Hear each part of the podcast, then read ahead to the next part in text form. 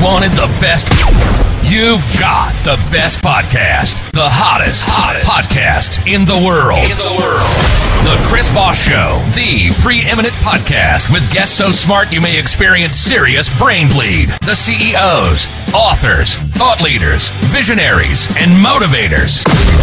Get ready, get ready. Strap yourself in. Keep your hands, arms, and legs inside the vehicle at all times, because you're about to go on a monster education roller coaster with your brain. Now, here's your host, Chris Voss. Hi, folks. It's Voss here from the ChrisVossShow.com, the ChrisVossShow.com. Welcome to the big show, my family and friends. We certainly appreciate you guys being here. The Chris Voss Show, the family loves you but doesn't judge you, at least not as harshly as your mother in law. Anyway, go clean your room. Anyway, uh, as always, for the show to your family, friends, and relatives, tell them to go to goodreads.com for Chess Chris Voss, youtube.com for Chess Chris Voss, linkedin.com for Chess Chris Voss. Subscribe to the big LinkedIn newsletter. That thing's killing it over there.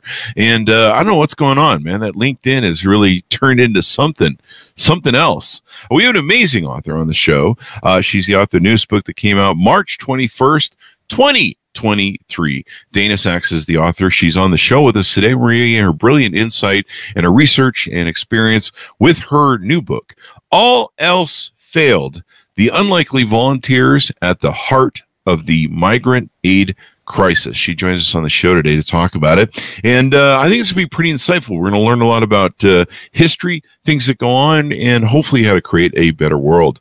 Dana Sachs is a journalist, novelist, and co founder of the nonprofit Humanity Now, direct refugee release relief, I'm sorry, which supports grassroots teams providing aid to displaced people. A former Fulbright scholar, she is the author of three works of nonfiction The House on Dream Street, Memoir of an American Woman in Vietnam, The Life We Were Given, Operation Baby Lift, International Adoption, and the Children of War in Vietnam, and all else failed. The Unlikely Volunteers at the Heart of the Migrant Aid Crisis that has just come out, as well as the novels If You Lived Here, The Secret of Nightingale Palace. Her writings appeared in numerous publications, including the Wall Street Journal, National Geographic, and Mother Jones, and she lives in Wilmington, North Carolina. Welcome to the show, Dana. How are you? Thank you. I'm fine. Thanks. It's great to be here. Thank you. And it's an honor to have you as well. Congratulations on the launch of a new book. Where's your dot com so you'd like to have people find you on the internet? Uh, www.danasachs.com.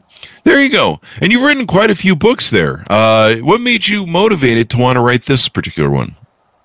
Well, I actually went to Greece to volunteer with the grassroots aid effort in um, April of 2016. Hmm. And I just, I went with a friend of mine who works with refugees in the United States. And she told me she was going over there to volunteer. And I had really mostly thought about humanitarian aid in terms of, you know, the International Rescue Committee and the Red Cross and the United Nations. And I said to her, you can just go over there and volunteer. And she said, you can. Hmm. And in fact, they need people because the mainstream organizations and the governments that we expect to help were really not managing it in Greece at that time. And there were hundreds of thousands of people who were moving through Greece over a period of about um, just a few months. And they needed, they needed everything like blankets, food, clothing. They got, they'd gotten off boats. So, you, you know, those small dinghies you saw photographs of, and they had nothing. So a lot of um, individuals just went there to help. And when I got there and I saw what this uh, grassroots effort looked like, I thought this is an amazing story, and so I mm-hmm. decided to write the book about it. There you go. And and what was so we can dial this back for history. Some people watch your videos ten years from now. Um, what what was the what was the proponent that caused this uh, huge migrant aid crisis? Well, you could say that um, at that point in 2015 and 2016, it was really the wars in the Middle East. Mm-hmm. So the war, especially the war in Syria, uh, the majority of the people were coming from Syria. They had escaped into Turkey. They found in Turkey that they couldn't they couldn't work. They couldn't make it happen for their families, and so they, as one of the people in my book told me, that he and his family had had made it to to Turkey, and they thought they'd wait out the war there, and then they just couldn't get work. They couldn't they couldn't provide for the family, and he said he felt like Turkey was saying, "Get on a boat and go to Europe." And there you go. Mm-hmm. And and so, what made you interested in this? Uh, what what sort of life path that uh, you know made you say, "Hey, I'm going to go volunteer for this"? Because a lot of people, you know, they they kind of send money from afar, or they kind of watch the TV and they go, "Well, that's thoughts and prayers." What made you want to really involve your life in it? What what kind of built you as that sort of person that that felt that was important? Um, I've always been a traveler, and I think travel expands your view. It connects you to people in a deeper way than just reading about things. And um, I lived in Vietnam for a, a, long time, and I wrote several books about Vietnam. And I think when I, I, when I went there for the first time in like 1989, 1990, I was sort of shocked to see how much I had in common with Vietnamese people because I'd grown up during the war, and I just had an idea of like Vietnamese as being the enemy. And of course, that was not the case. And I wrote several books to sort of like convey that to an American audience. Mm-hmm. And so I think that I, you could go back that far and say that, that that experience opened up my mind to the idea that we can learn so much from other people. And by whenever I have the opportunity to meet people from different cultures and try to learn from them, I, I jump at it. Mm-hmm. And and I think it's important that everyone does that. That we understand, uh, you know, that even though there's different cultures around the world, we're still we're still humanity. We're still a group of people that are are human beings at their core. And it was interesting to see uh, you know how massive this uh, this migrant thing was, and you know the, the war that was going on in Syria largely, and other things going on in the Middle East with uh, mm-hmm. Al Qaeda and and all the craziness that was going on during that time. Uh, how many people uh, were running were were migrating out of out of uh, out of the Middle East and trying to get into places of Europe? Well, I can tell you that um, over the course of the year 2015, and I didn't get to Greece till 2016, but in 2015, a million people, migrants and refugees, wow. um, came through. I'm not sure if it was just Greece or into Europe across the Mediterranean, but mostly coming in through Greece. And um, during that time, they were mostly um, moving north. The borders were still open, so they were able to move north into other parts of, of Europe. And I, am sure you can remember all the photographs of these long lines of people walking down rural roads and, um, you know, children carrying teddy bears and parents carrying children. And they had whatever they could carry on their backs. And, um, but then in, in the beginning of 2016, Europe basically decided enough, too many people. And so they closed the border of Greece between Greece and the countries north of Greece, particularly Macedonia. And um, that meant that any people who had come into Greece before that but hadn't gotten out were effectively stuck. And that was wow. something like 60,000 people at that time. And that's why a lot of um, make, makeshift camps developed along the border where those people were just waiting, hoping to cross. Yeah, and I mean there was the images. Uh, I remember the one that was in the Guardian and, and other places of the the boy face down laying on the beach. Yeah. Uh, there were there were a series that were drowning. Their mm-hmm. boats were overturning. Uh, mm-hmm. it was it was a hell of a crisis, and yeah. you know these these we, we see if you if you've seen the cities in Syria that were just basically uh, I don't know, carpet bombed is the right word, but just basically bombed and destroyed to death, where the cities became inhabitable cities with millions of people, I think, in them. And uh, just the, the, images are heartbreaking. They were um, just seeing seeing people go through these crises. Was were we not prepared for this sort of thing? Were the the uh, the you know like the UN and other refugee services not prepared for it, or was was it financially overwhelming, or what was the crisis that made it uh, such a need that that so many volunteers had to come to aid? Um, there were both sort of political and institutional reasons. They they were not prepared, partly because um, for the most part, the United Nations and some of these other large humanitarian aid organizations, they don't do humanitarian relief in Europe. The idea is that mm-hmm. Europe can take care of itself. And, and this was the largest humanitarian emergency or movement of people, if you want to call it, um, since the end of World War II. So these organizations were, um, they should have been prepared, but they weren't prepared. And when the numbers of people started to increase, they weren't, weren't really sure what to do. Mm-hmm. So they just basically were um, doing the minimal. And that's why there was such a large effort among individuals and small grassroots aid teams to fill those gaps. Mm-hmm. And and uh, you follow a, a, a, a group of uh, refugees going through the whole process in the book. Mm-hmm. Uh, to my understanding, uh, some of the families, uh, uh, seven different individual men, women, and their families. Tell us a little bit about that and the journey that they go on. Well, my idea was to was to talk really focus on these volunteers and the people who got involved in the volunteer effort. As it turns out the seven individuals and families i focused on three of them were um, women from from non conflict ridden countries. You know, one mm-hmm. from New Zealand, two from the United um, Kingdom.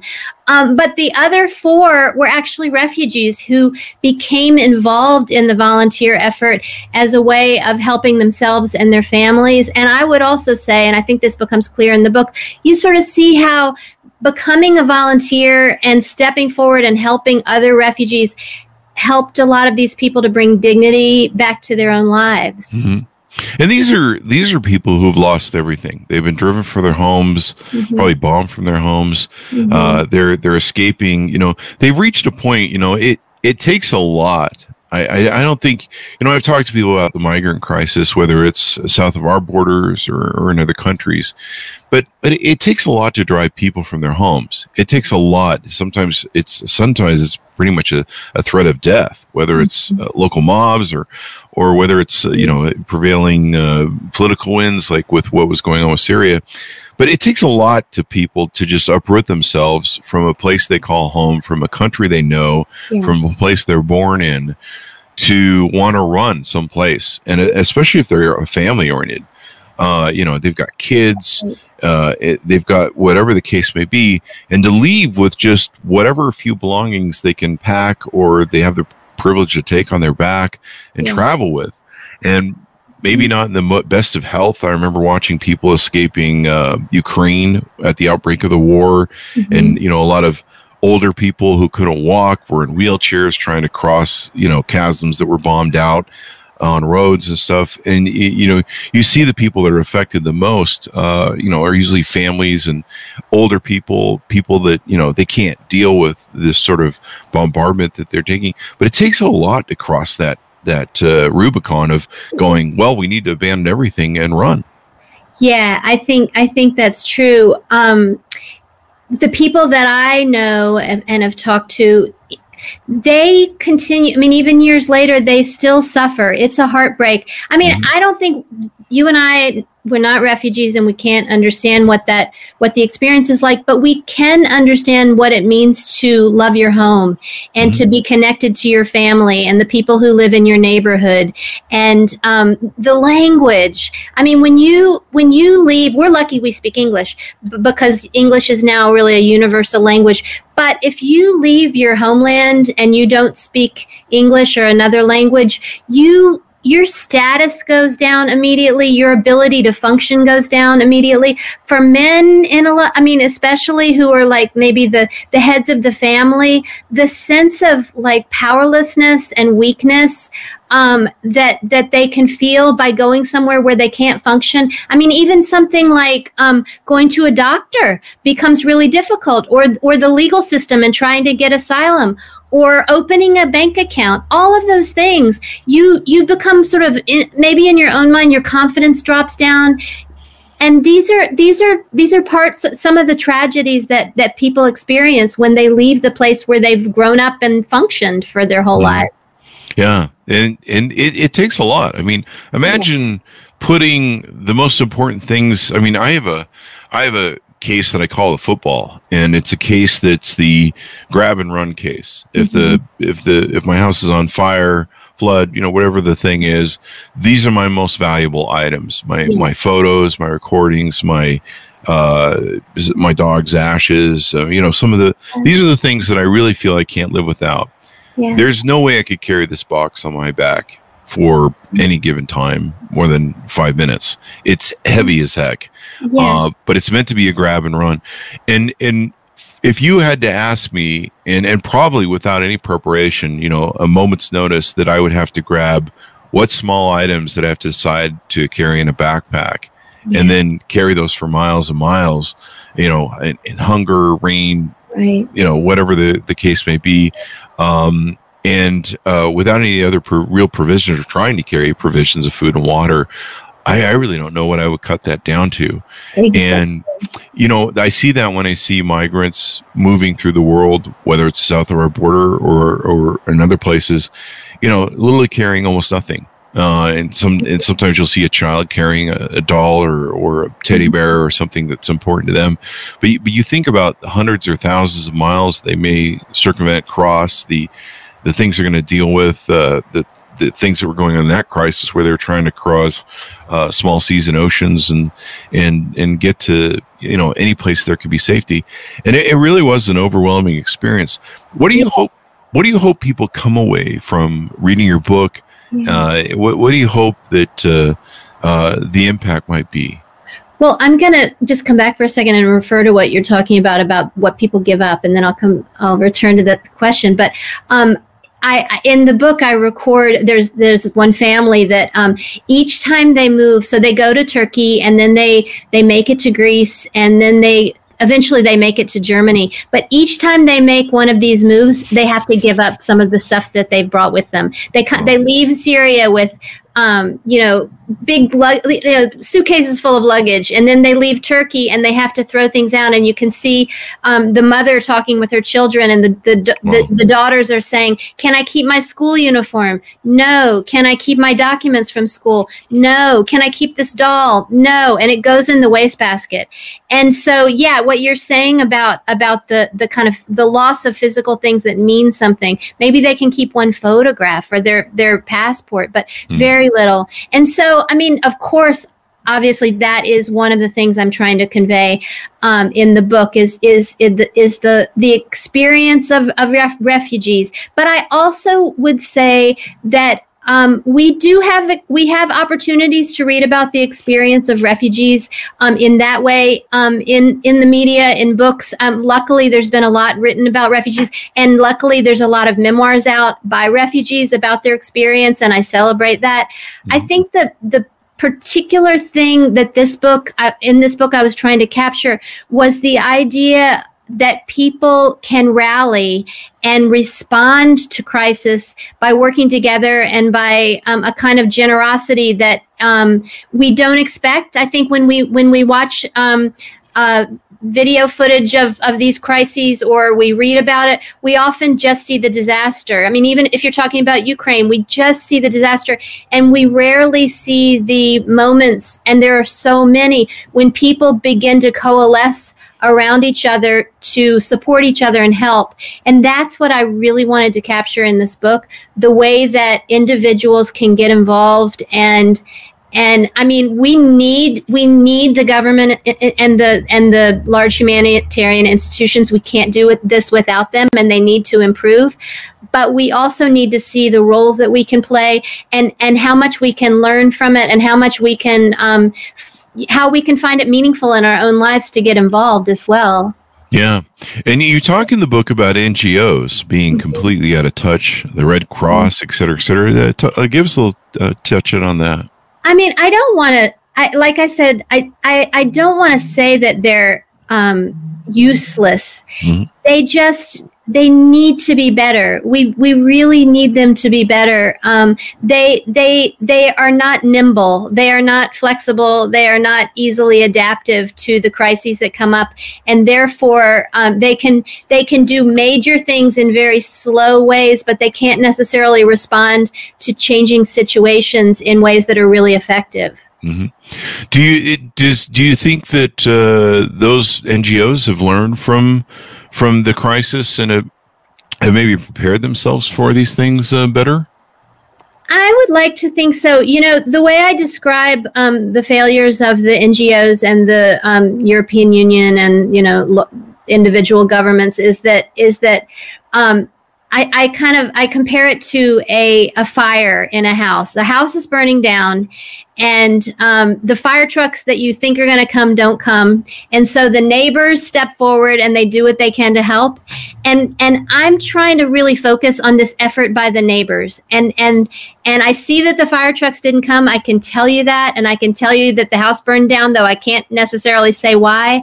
But but I don't I don't call myself an expert on on um, the structures of non-governmental organizations and humanitarian organizations. So I would like to say that they are learning and adapting, but I I I'm not really seeing evidence of that. If we look at um, uh, the Ukraine crisis, um, I'm I'm not seeing that there's such a huge change. Yeah, the you know it it. it it's interesting to me how we lose the humanity of it oh, you know, we always have these words that we put on people. Oh, they're immigrants. Oh, they're human beings. You know, George Carlin talked about the importance of language and words and stuff, and and how sometimes we use words to be dismissive, to take away mm-hmm. the emotion, to take away, oh, that's painful to think about. So we're going to dissolve the word down into something that doesn't mean as much you know mm-hmm. um, you know it, it, and and by doing that it makes it more palatable across the news or when we see it you know when we call somebody an immigrant I mean, this this country was founded on immigrants. My mm-hmm. grandfather, my great grandfather, was an immigrant mm-hmm. um, mm-hmm. to this country. I mean, we came in the late 1800s. If it wasn't for immigration policy in America and Statue of Liberty, I suppose, uh, the uh, you know well, I wouldn't be here. Most of us wouldn't actually in this country when it really comes down to it. Mm-hmm. Uh, it would probably still be Native Americans. Um, so you know, it's it's it's interesting the attitudes that come of it and how we deface the humanity of it and we we just kind of see them as well. These people are uh, you know almost invaders is is how sometimes there's some mm-hmm. news channels that present them that way, and and so I think books like yours are are great because they show the humanity that these are real people. These are hmm. and and and in any and when we look at folks that are going through these processes or challenges, we understand that it, it, it wouldn't take much for us to for some of us to become in the same sort of thing. I mean, a catastrophic event, nuclear, uh, some sort of uh, you know a, a major earthquake or some sort of thing. You know, we've seen that recently with tornadoes and things, or things destroying whole cities. Uh, you know, there's it doesn't take much to lose everything and and to be adrift, and uh, so uh, you know, how do we need to how do we need to look at um, immigrants more? How do we need to understand this process? How do we need to mm. do better? I think is what I'm asking. Yeah, I mean, I, I tell I, I one of the um, central characters in my book. She's a char- I'm calling her a character, but she's of course a real person. Um, I, I, call her Rima. I, I changed the names of the, the refugees for their privacy and safety. Um, she's a uh, a Syrian uh, housewife who lived in a town outside of Aleppo. You mentioned Aleppo, which was basically destroyed. And um, she had five children and one more on the way. And, you know, when I say, when I, I, I like to use the word housewife because housewife is a word we can relate to in this country. I like to say, and this is true, that she loved organic, she loves organic cosmetics. And she was, you know, loved to have parties at her house in, in Syria and, and all these kinds of things. I'm, I'm trying to remind people of how similar We are, her life was not that different from ours. You know, she had a really nice kitchen and she had marble floors and, um, she was a chef and, and, and so when, things started to really go downhill in her community and she and her husband had to decide okay we're going to flee um, I by describing her as someone a lot like us, I'm hoping that you can see that she's not she's not um, she's not that different. And we often see photographs of the people once they've made it a long way on their journeys, and they have, um, you know, they're wearing.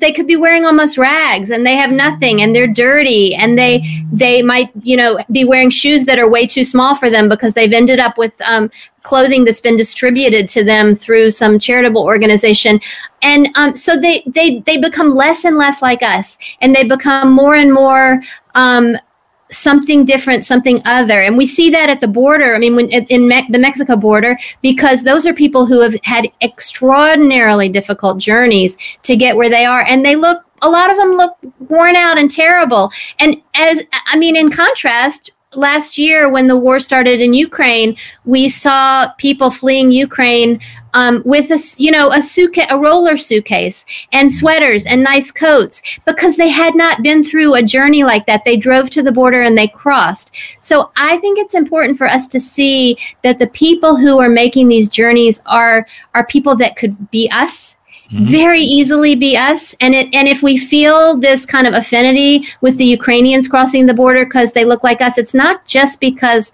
of race, although I think race is part of it. Um, it's also because they didn't have they didn't make this they didn't escape a war that had been going on for a long time, at least last year, um, and they they came across looking healthier. Yeah. And you bring up a good point. I think that when people, and, and race plays a big factor in it, but when people see these folks and they've been traveling thousands of miles by foot, mm-hmm. uh, through water, mud, rain, you know, whatever the elements are, yeah. you know, they look dirty. They look, they look like they they haven't had a good time, and they haven't. Um, it, but we don't see them as to where, you know, like you mentioned, you know, they had a beautiful life. They had something they thought was be forever. They had their home, their mm-hmm. their their domicile. They had they had their job, they had their work, they had their clothes, mm-hmm. you know. And you know, I mean, I've seen pictures before and after of places like Syria, but the before and afters of Ukraine, and and and you see the shops and you see the the coffee places that people used to go to, the stores they used to shop, and they had a normal life just like many of us do in in yeah. in worlds that haven't been torn apart yet uh, knock on wood. Yeah. why is it important? You know, one of the factors that came out of the 200, 2015 uh, migrant crisis was an extreme uh, blowback of, of right wing.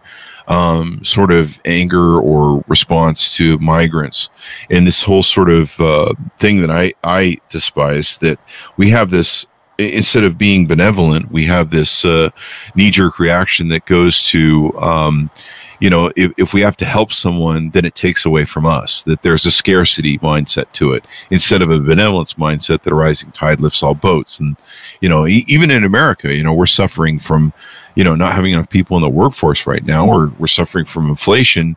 You know, we're like, oh, we shouldn't bring new people into this country. Well, that's what made America great was bringing immigrants in and and having this huge melting pot of ideas. You know, some of our most brilliant minds, Steve Jobs, the head of Google right now, came from other countries, and without them, you you go, hmm, where would we be without some of these things? So, um, how do you do you feel that maybe in your book uh, or focusing on this migrant uh, sort of element that we need to change our mindset towards immigrants? Um. Yeah, I mean that's the ideal. I think um, most of us came from an immigrant background ourselves, at least a few generations back, and um, uh, I think there's a lot of fear. There's a lot of fear in our country and in other countries that um, people are afraid that they will lose what they have. Um, and and it's a it's a different mindset. I don't. I honestly I don't know the way to combat that and and and shift the mindset to see it as a positive thing. Um, I think fear is a difficult thing to to change. But I do think that when people come into contact with immigrants and they see um, what they bring to this country, I think it helps to um, give people a little bit more of an open mind about about the possibility. And i absolutely agree with you about i mean demographically we need more people. We need more workers in this country. And when you look at immigrants it's quite amazing what they're able to do. I mean as i said i spent a lot of time in vietnam and i've i've been watching the um, the vietnamese refugee community um, for a few generations now. And and over and over again you see you see them arriving in this country and working as as you know bussers in restaurants or um, dishwashers and the next generation goes to college. And there's the next generation might be surgeons. I mean i've seen that like a mm-hmm. bus boy and then their their children are surgeons and scientists and scholars and lawyers and all these different things um, or business owners. I mean we're all eating vietnamese food all the time now in this country. And and and i think that's great. You know personally i find that it makes our country much stronger and more interesting and better. And and and economically sounder. Um, but I think it takes a kind of shift in your mind to start to see it as a positive thing. There you go. I mean, last last month we interviewed uh, billionaire John Catsimatidis uh, on the show, and he came from a Greece immigrant family, and they mm-hmm. came with nothing, and they were broke, and their their father had you know worked every hard job he possibly could mm-hmm. uh, to to make ends meet, and the next generation is a billionaire. Um, and he's had a, an effect, and and he does great charity and stuff, uh, an effect on the world, mm-hmm. and and so you know, it, it there, what do you think about? Uh, do you have any th- sort of thoughts on uh, what I've always been kind of shocked by is the close the door behind you mentality of immigrants like we we've seen a lot of Cuban and uh, Mexican immigrants that come to this country. They get established. They get their they get their uh, citizenships, and they believe that migrants shouldn't come to this country anymore. It's the, the they call it the closed door behind me policy, mm-hmm. and it, it, it comes from that scarcity mindset as well. Mm-hmm. Um, I don't know if you have any thoughts on that or address that in your book at I all. Mean, but I, I don't re- address it in my book, but I I, I feel sadness about that because. Mm I, like I said, I, I, believe that that immigration makes us a stronger country. I mean, I really deeply believe that, and so um, this kind of scarcity mentality is not helpful. Yeah, and and we you know rising tide lifts all boats. I mean, when you have scarcity mentality, that's a that's a losing mentality. If this country had had a had a, had a scarcity mentality, you, you just can't think of how bad it would be. I mean, there's there was the times in the uh, I think it was the 20 or the 30s when we shipped a Jewish ship back to Germany.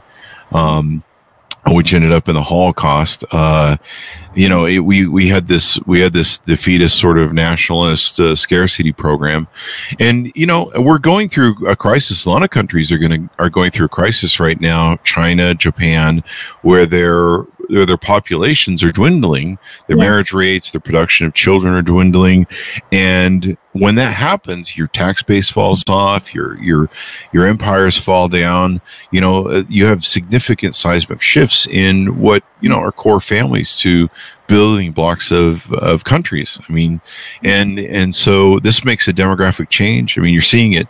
You're seeing Japan that literally starting to disappear off the face of the earth with its dwindling population. The housings, their houses just sitting around empty because they're dwindling population, and of course their new generation can't afford it.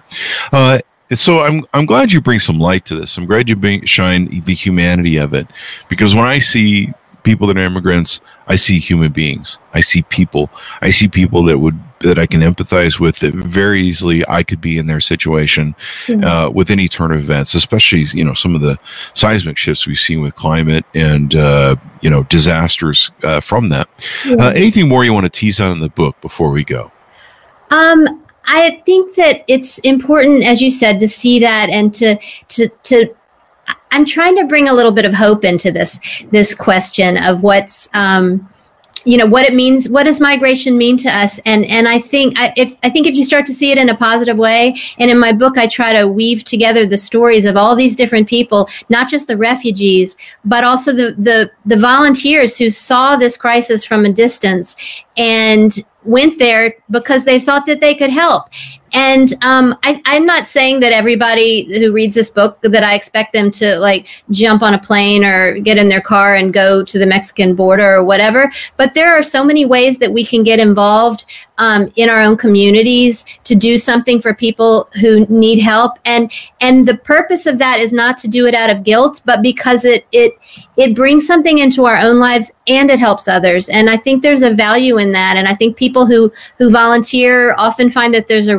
richness in their lives and in the experience that they didn't expect so i hope people will read the book and and feel inspired by it not just by what it shows us about what humans are capable of doing but also maybe be inspired to reach out a little bit themselves in their own lives yeah and what are some of the best ways people can help if they want to help? Because there's still people going through immigration uh, crises mm-hmm. around the world.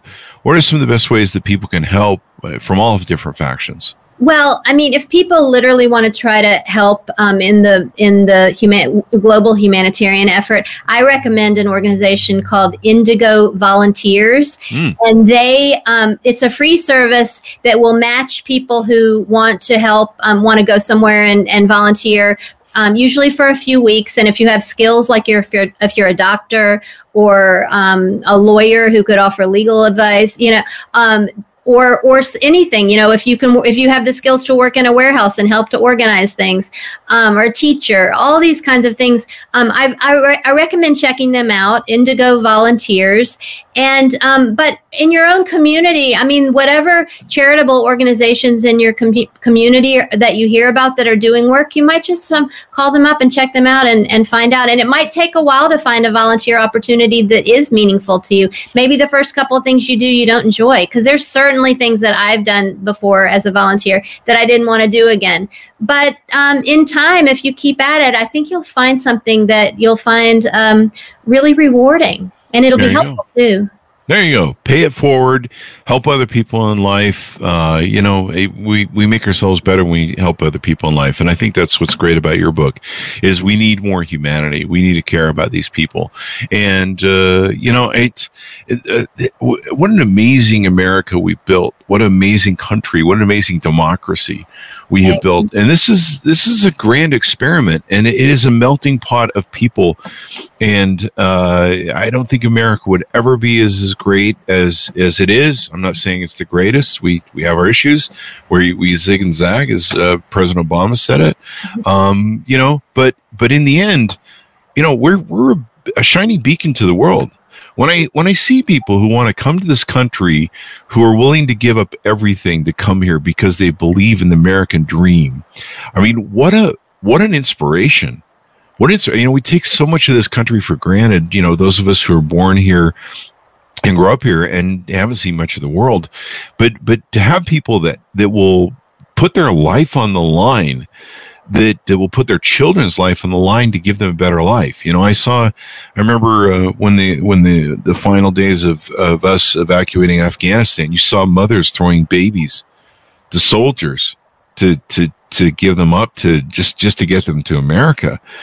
I mean, you you, you just saw it, and, some of the narratives that are out there, I, I hope people will, will will will deal with. You know, some of the narratives that are fed by sometimes networks that say, well, you know, we, we should vet people that come to America. We should make sure they're not terrorists, and they go through a huge vetting process. They go through a huge background process. It takes right. years sometimes to get your citizenship here, yeah. and uh, and yeah, they're not it, it isn't a free ride by any means of anything if you see these people. So I'm glad you're addressing this. I'm glad you're you've written about it and brought a human human face to it, and uh, hopefully we can all learn from it.